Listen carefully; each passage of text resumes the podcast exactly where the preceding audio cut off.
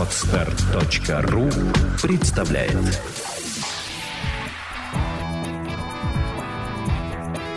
Александра и Андрей Капецки в лучшем психологическом подкасте «Психология, мифы и реальность».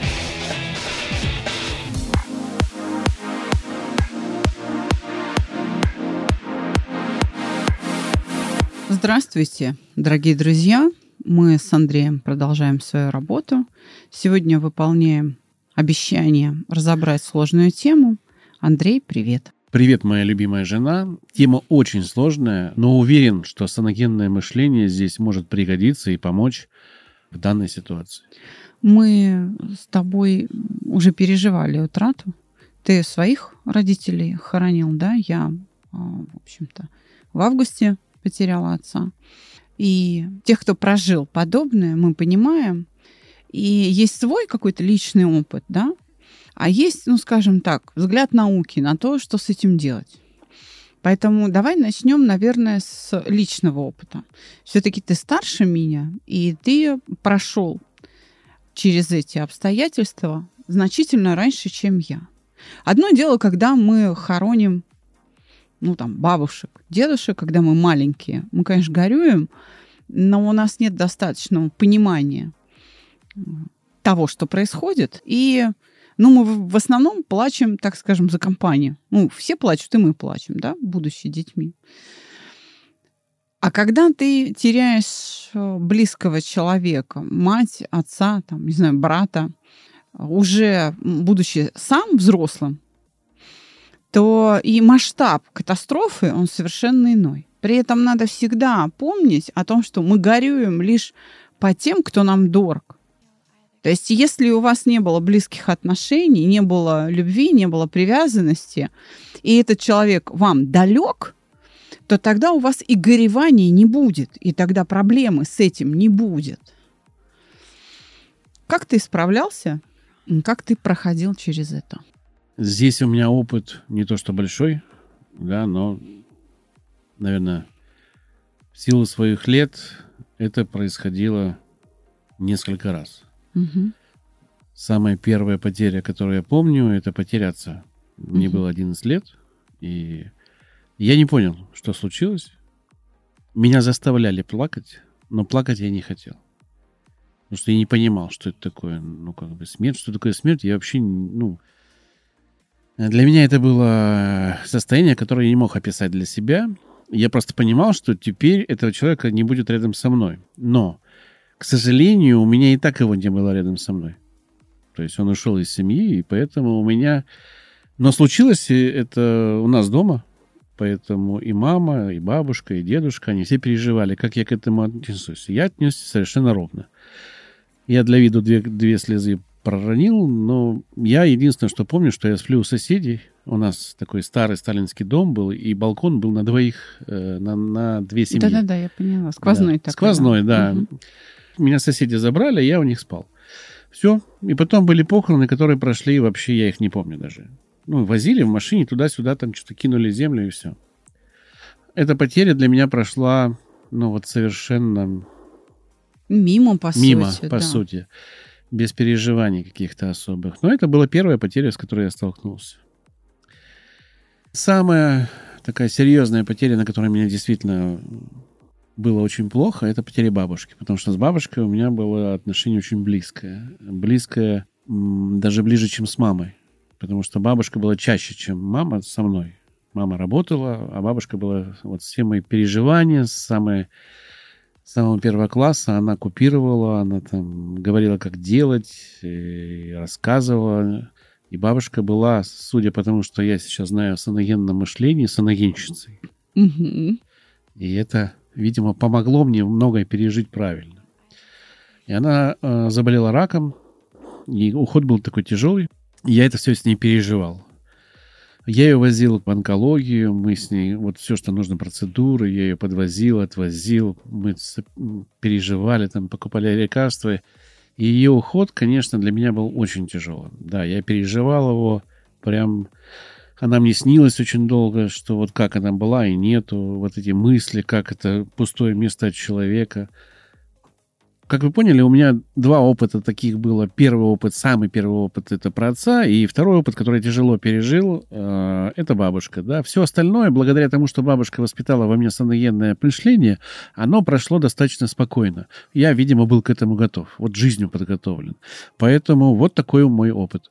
Этот опыт очень важен, и очень важно слушателям знать, что совсем не обязательно ходить на психотерапию или там к священнику, или еще кому-то обращаться за помощью для того, чтобы пережить.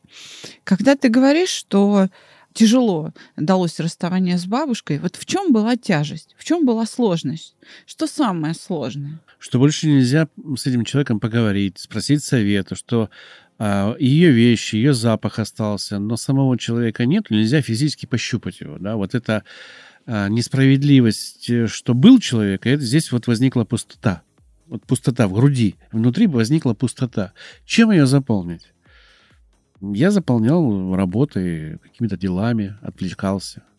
А чем заполнить другим людям? Вот если, ну не дай бог, вот самое тяжелое, наверное, то, что ребенок уходит, да, наверное, да. допустим. Это же как? Это ты его воспитывал, ты видел, каким он будет, и вдруг раз это все прерывается. Вот как такую утрату пережить? Я вообще не представляю. Вот правда. Вообще не представляю. Да, хоронить детей это вообще непростая э, история, очень. Но вне зависимости от того, боимся мы кого-то потерять или не боимся, это все равно случится. Рано или поздно. Это все равно случится. Кстати говоря, не зря в одной знаменитой песне звучат слова «Расставание маленькая смерть» да, Алла Борисовна пела эту песню. И, в общем-то, расставание, которое мы претерпеваем в течение своей жизни, это в некотором роде такая тренировка, которая позволяет нам подготовиться к настоящей утрате. Действительно, вот неким заполнить э, пустоту, нечем, неким. Э, нет возможности. И самая главная проблема этой пустоты в том, что ее нужно принять. Самое главное это пройти ту самую первую стадию, о которой пишут в профессиональной литературе психологи, принятие. Вот этот шок, ну, нужно пережить. Скажи, пожалуйста, горевал ли ты внутри? Да, горевал, конечно. Ну, я просто не знаю, сколько нужно горевать. У меня эта горесть, ну, самая сильная была, конечно же, в день смерти, когда я узнал, что, да, это случилось. В день похорон оно, естественно, еще да. больше да, вышло. И, наверное, на протяжении недели тяжесть спала. Угу. На нет практически. Но светлые воспоминания, там 9 дней было, 40 дней было, они остались. А, они прям были светлые, хорошие, и мы там по 5 капель выпивали и вспоминали хорошие моменты. Вот. И вот это ключевое для того, чтобы справиться с утратой. Итак, смотри, в нашей отрасли в психологии наиболее распространен а, метод или концепция а, Джорджа Вильяма Вардена. Терапия горя в основном идет по тем этапам, которые предложил он. Здесь можно сказать, что саногенное мышление, как метод или подход, который мы используем в своей работе, он э, не меняет стадии вообще никаким образом, да? Развитие этого процесса психического утраты, оно как бы остается неизменным, но может сократить усилия и сократить время на то, чтобы дойти до вот этой последней стадии. Для того, чтобы это пережить, нужно поставить перед собой ряд задач и все их выполнить. Сложность э, работы с горем, с потерей, с утратой заключается в том, что у нас не одна какая-то задача, а их несколько. Первое, без которой мы не можем двигаться дальше, это признать факт потери. Все. Вот это самое сложное. Если мы эту стадию прошли, если эта умственная операция выполнена, то тогда можно позволить себе пережить, претерпеть эту боль. Вслед за фактом возникает чувство.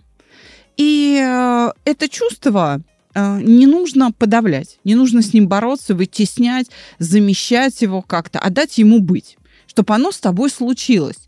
Не бояться а, вот этой душевной боли. Если с этим мы справились, можно переходить дальше. Наладить какое-то окружение, вместе с которым ты можешь эту боль, это горе пережить.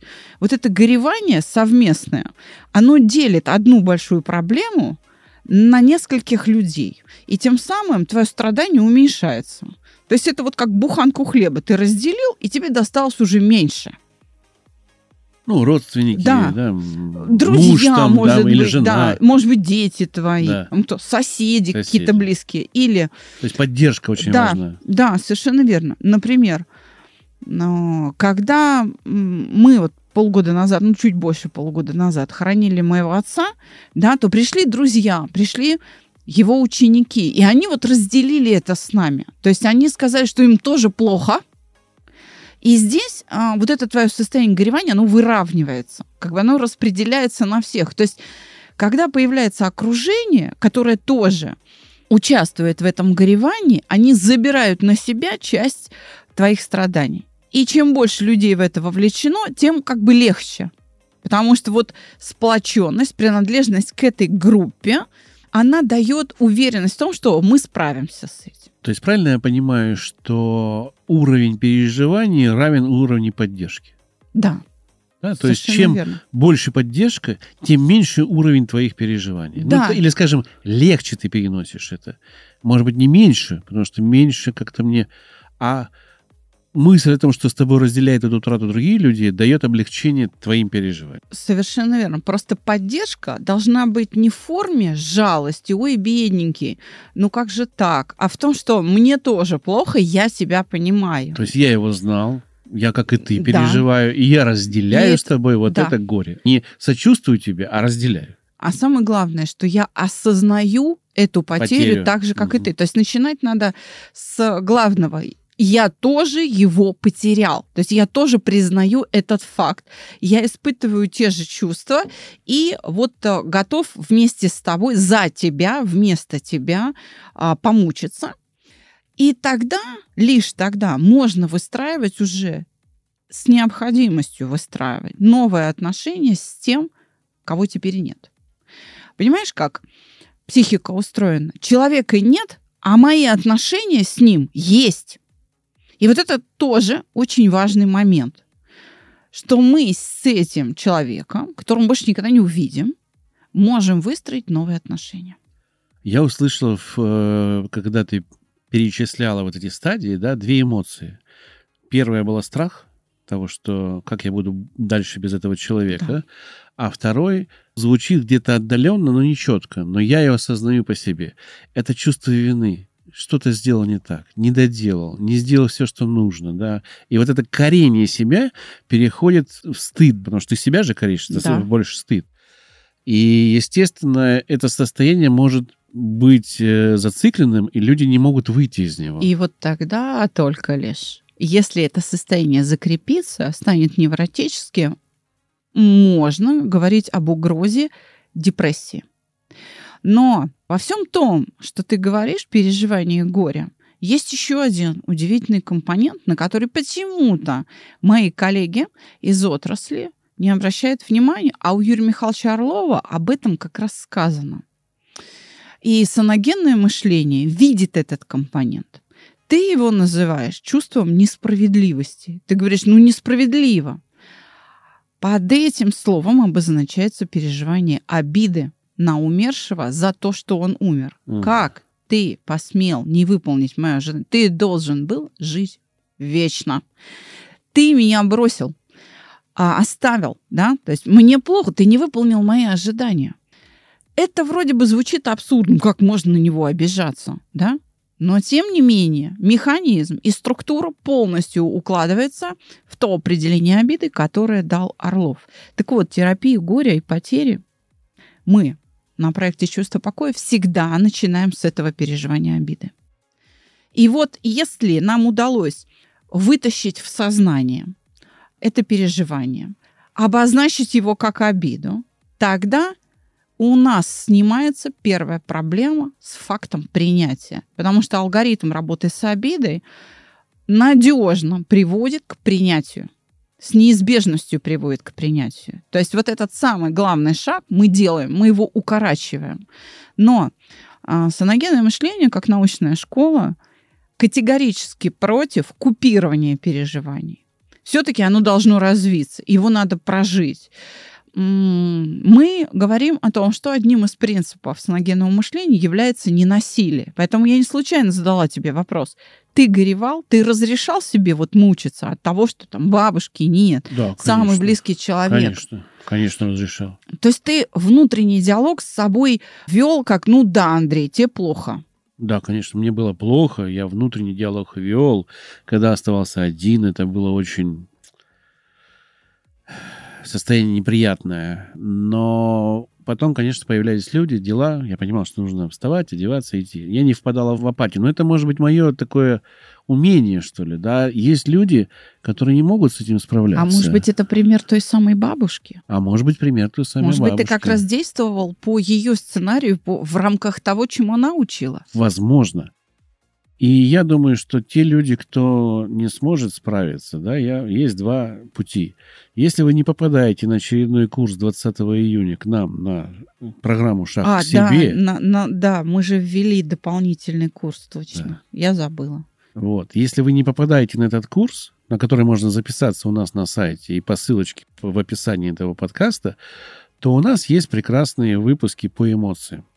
И вот в той последовательности, как Александра вам сказала, чувство обиды на человека нужно разобрать из того понимания, как мы рассказываем, что такое обида, ну, хотя бы применить э, по возможности к своему умению размышлять, да, из того, что мы расскажем об этих эмоциях, сделайте вывод. Ну вот почему? Стоит обижаться, не стоит. То есть чувство обиды, чувство вины, чувство стыда, чувство страха и, как следствие, гнев. Все эти пять эмоций у нас есть эпизоды.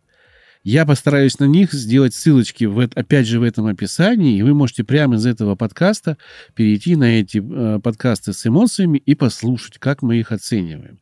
И поразмыслив над этим, вам будет уже намного легче, потому что это как раз и есть то сопереживание, когда вы эмоцию понимаете, как она работает. Пожалуйста, пользуйтесь, это бесплатно. Сама различительная способность, которая позволяет узнать свои чувства, пронаименовать их, она спасительна. Так вот, когда мы а, говорим о том, что нужно найти какой-то способ человеку, у которого нет возможности, нет навыка а, справляться с потерей, то мы а, должны сначала помочь ему не бороться, прекратить борьбу и внутреннее подавление этого горя. То есть нужно дать эмоции, как ни странно, как бы это сейчас ни прозвучало, развиться. Она должна выйти. Слезы текут, плачь. Кричать хочется, кричи. Гневаться хочется, Выражай. гневайся. Совершенно верно. Выражай свои эмоции. Многие боятся их выражать, потому что это культурой запрещено. Как раз вот потеря и горе – это тот самый случай, когда культурой не просто разрешено, а даже желательно продемонстрировать или выразить свое состояние. Я думаю, нам еще надо буквально пять минут уделить людям, которые рядом с э, теми, кто утратил, как им себя вести в этой ситуации. Подать пример. Подать пример как? Ну вот человек, я тебе объясню, почему такой вопрос задаю, глупый с твоей точки зрения, да? Но из народа это как раз приходит. Я смотрю, она рыдает. Я ей подхожу, там что-то сочувствую, она говорит, уйди, не трогай меня, ставь у меня горе. Как человеку вот в этой ситуации, когда человек не хочет принимать эту помощь, поступать? Вот как? М, Какую помощь он не хочет принимать? Смотри, Никакой. сочувствие, жалость а, человек, скорее всего, и не захочет принять. Она далеко не всем нужна. Кто-то примет эту жалость, это вот бедненькая, да, а, позволит тебе высморкаться в твой живот, да, э, ну, позволит себе высморкаться в твой живот и будет с радостью принимать поглаживание по голове. А кто-то, кто-то, кто отказывается от такого сожаления, является человеком сильным. И это признак того, что он запрещает себе переживать, что он подавляет эмоции. Значит, нужно радикально сменить тактику. Плачь вместе с ним. То есть также начни голосить и также начни, да, ты прав, ужас, кошмар, там гипс снимают, клиент уезжает. Ну все, то есть продемонстрируй, что ты в таком же отчаянии находишься. А если он на подлете тебе не подпускает? Он сразу, ты только видит кого-то, кто к нему идет, сразу... Уважай. Ува- Это то есть оста- оставить его... Да. То есть человек хочет быть один в этот момент, да? Да, Не нужно лезть на рожон. да. Э, Дай человеку э, прожить это без свидетелей. Это просто еще- сигнал о том, что я все переживаю, но мне свидетельства ваши не нужны. А еще даже, наверное, нужно взять и встать на страже этого человека, никому Да, к нему не пускать. Совершенно верно. И это будет лучшая помощь в этом э, случае. Да, здесь нужно проявлять бдительность, настороженность и, так сказать, одним глазом поглядывать, как он там страдает, потому что человек может так погрузиться в страдания, что потребуется неотложная медицинская помощь. То есть человек может накрутить, как мы это говорим в народе, себя, да, разогнать эмоцию а, настолько, что это небезопасно, иногда несовместимо с жизнью. Так начинаются сердечные приступы, те же инсульты и прочее, прочее. Вот. То есть с одной стороны, человеку надо дать попереживать, с другой стороны, нужно смотреть меру этого страдания и вовремя вмешаться. Как вмешиваемся, да? Опять также сочувствовать. То есть, приходя и говорить, я тоже, я на тебя смотреть спокойно не могу, мне тоже плохо, да, я вместе с тобой пореву. И тогда вот это большое горе разделяется уже как минимум на две половинки. То есть, переживай тогда при нем публично. Я думаю, что как раз вот это поведение, когда человек принимает сочувствие, и вы подходите, и он от всех принимает сочувствие, понятно. Здесь даже э, нечего обсуждать, человек готов это принимать. Если человек не готов принимать, да, найдите в его семье, если такое есть, человека, которого он подпустит. Ну, дочь маленькая, но она не знает, что делать. Ну, там 10, 12, 13 лет. Мгм. Она в этой ситуации впервые сама в шоке. А просто дайте ей валерьянку, стакан там налить, сказать, отнеси маме или папе, пускай она выпьет. А, И дальше вы стоите на страже и ограждаете от всего. Это будет в данном случае самая лучшая помощь. Найти человека, который может иметь доступ, но не знает, что делать, сказать этому человеку, что нужно делать, чтобы он пошел это сделал, и оградить от всего остального. Да? Да, совершенно верно. Далее э, нужно понимать, что если, еще раз, мы помогли человеку э, не подавлять чувства, а помогли выразить, вот в этот момент, в этот момент э, еще уже вторая половина дела, можно сказать, сделана. То есть смотри, вернемся. Первая часть – это принятие. Потому что если он не принял вот того факта, что все, да, over, то тогда и вот этого горевания не будет. Почему человеку плохо? Почему? Потому что он осознал потерю. То есть вот эти две большие компоненты, они должны быть исполнены как раз в первые несколько дней, недельку. То есть вот прям вот это нужно сделать. Чаще всего лучшая поддержка на первом этапе – это помолчать. Не прерывайте тот мыслительный процесс, который начался. Когда вам есть о чем вместе помолчать, это бесценно. Очень важно, еще раз, не прерывать тот мыслительный процесс, который начался. Если вам человек сказал, что мне надо сейчас осознать вообще, что случилось, закройте рот. Оставьте его с этими мыслями. Как только это произойдет, вы сразу поймете, потому что польются слезы, начнутся разговоры об этом, то есть начнется выражение какой-то эмоции. И уже дальше следующий шаг. Нужно переходить к установлению новых отношений с тем, кто нас покинул. Как это сделать? И вот здесь как раз э, твой пример, он самый лучший. Это самые светлые воспоминания. Вспоминайте то хорошее, что было. Тогда его образ будет наполняться светом, добром, уважением. Правильно я понимаю, что если мы принимаем вот это светлое и хорошее, то стимул в отношении этого человека меняется, и он становится не, не раздражающим, да, таким, ну, трагичным, а радостным и светлым, к которому обращаться внутри себя более круто, он тебя поддерживает в этой... Да, сам- совершенно верно. Правильно, да? да? Да, то есть мы можем таким образом продолжить его жизнь через Себе внутри. Да, через наши Да. отношения с ним. Он для нас тогда живой.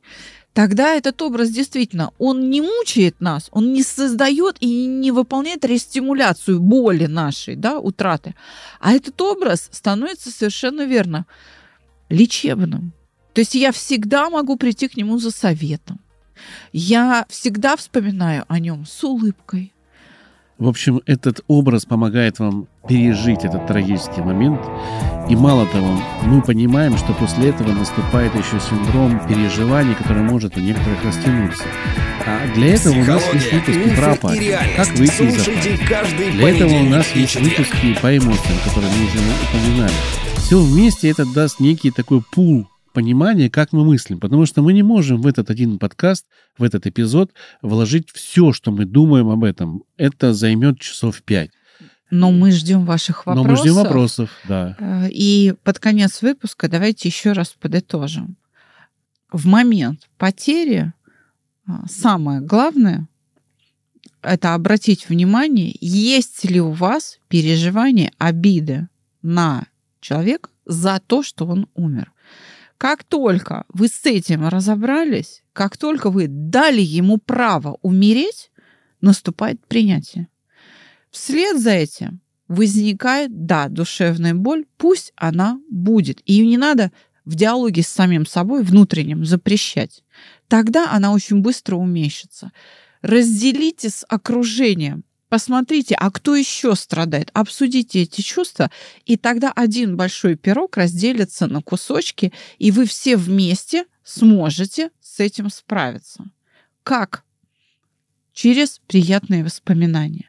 Вы будете устанавливать новые отношения с тем, кто вас покинул. И тогда его образ перестанет вас травмировать, а будет поддерживать и укреплять вас всю оставшуюся жизнь. Я могу привести пример Александры, и она всегда говорит, папа был бы рад. Всего доброго. До, До новых свидания. встреч.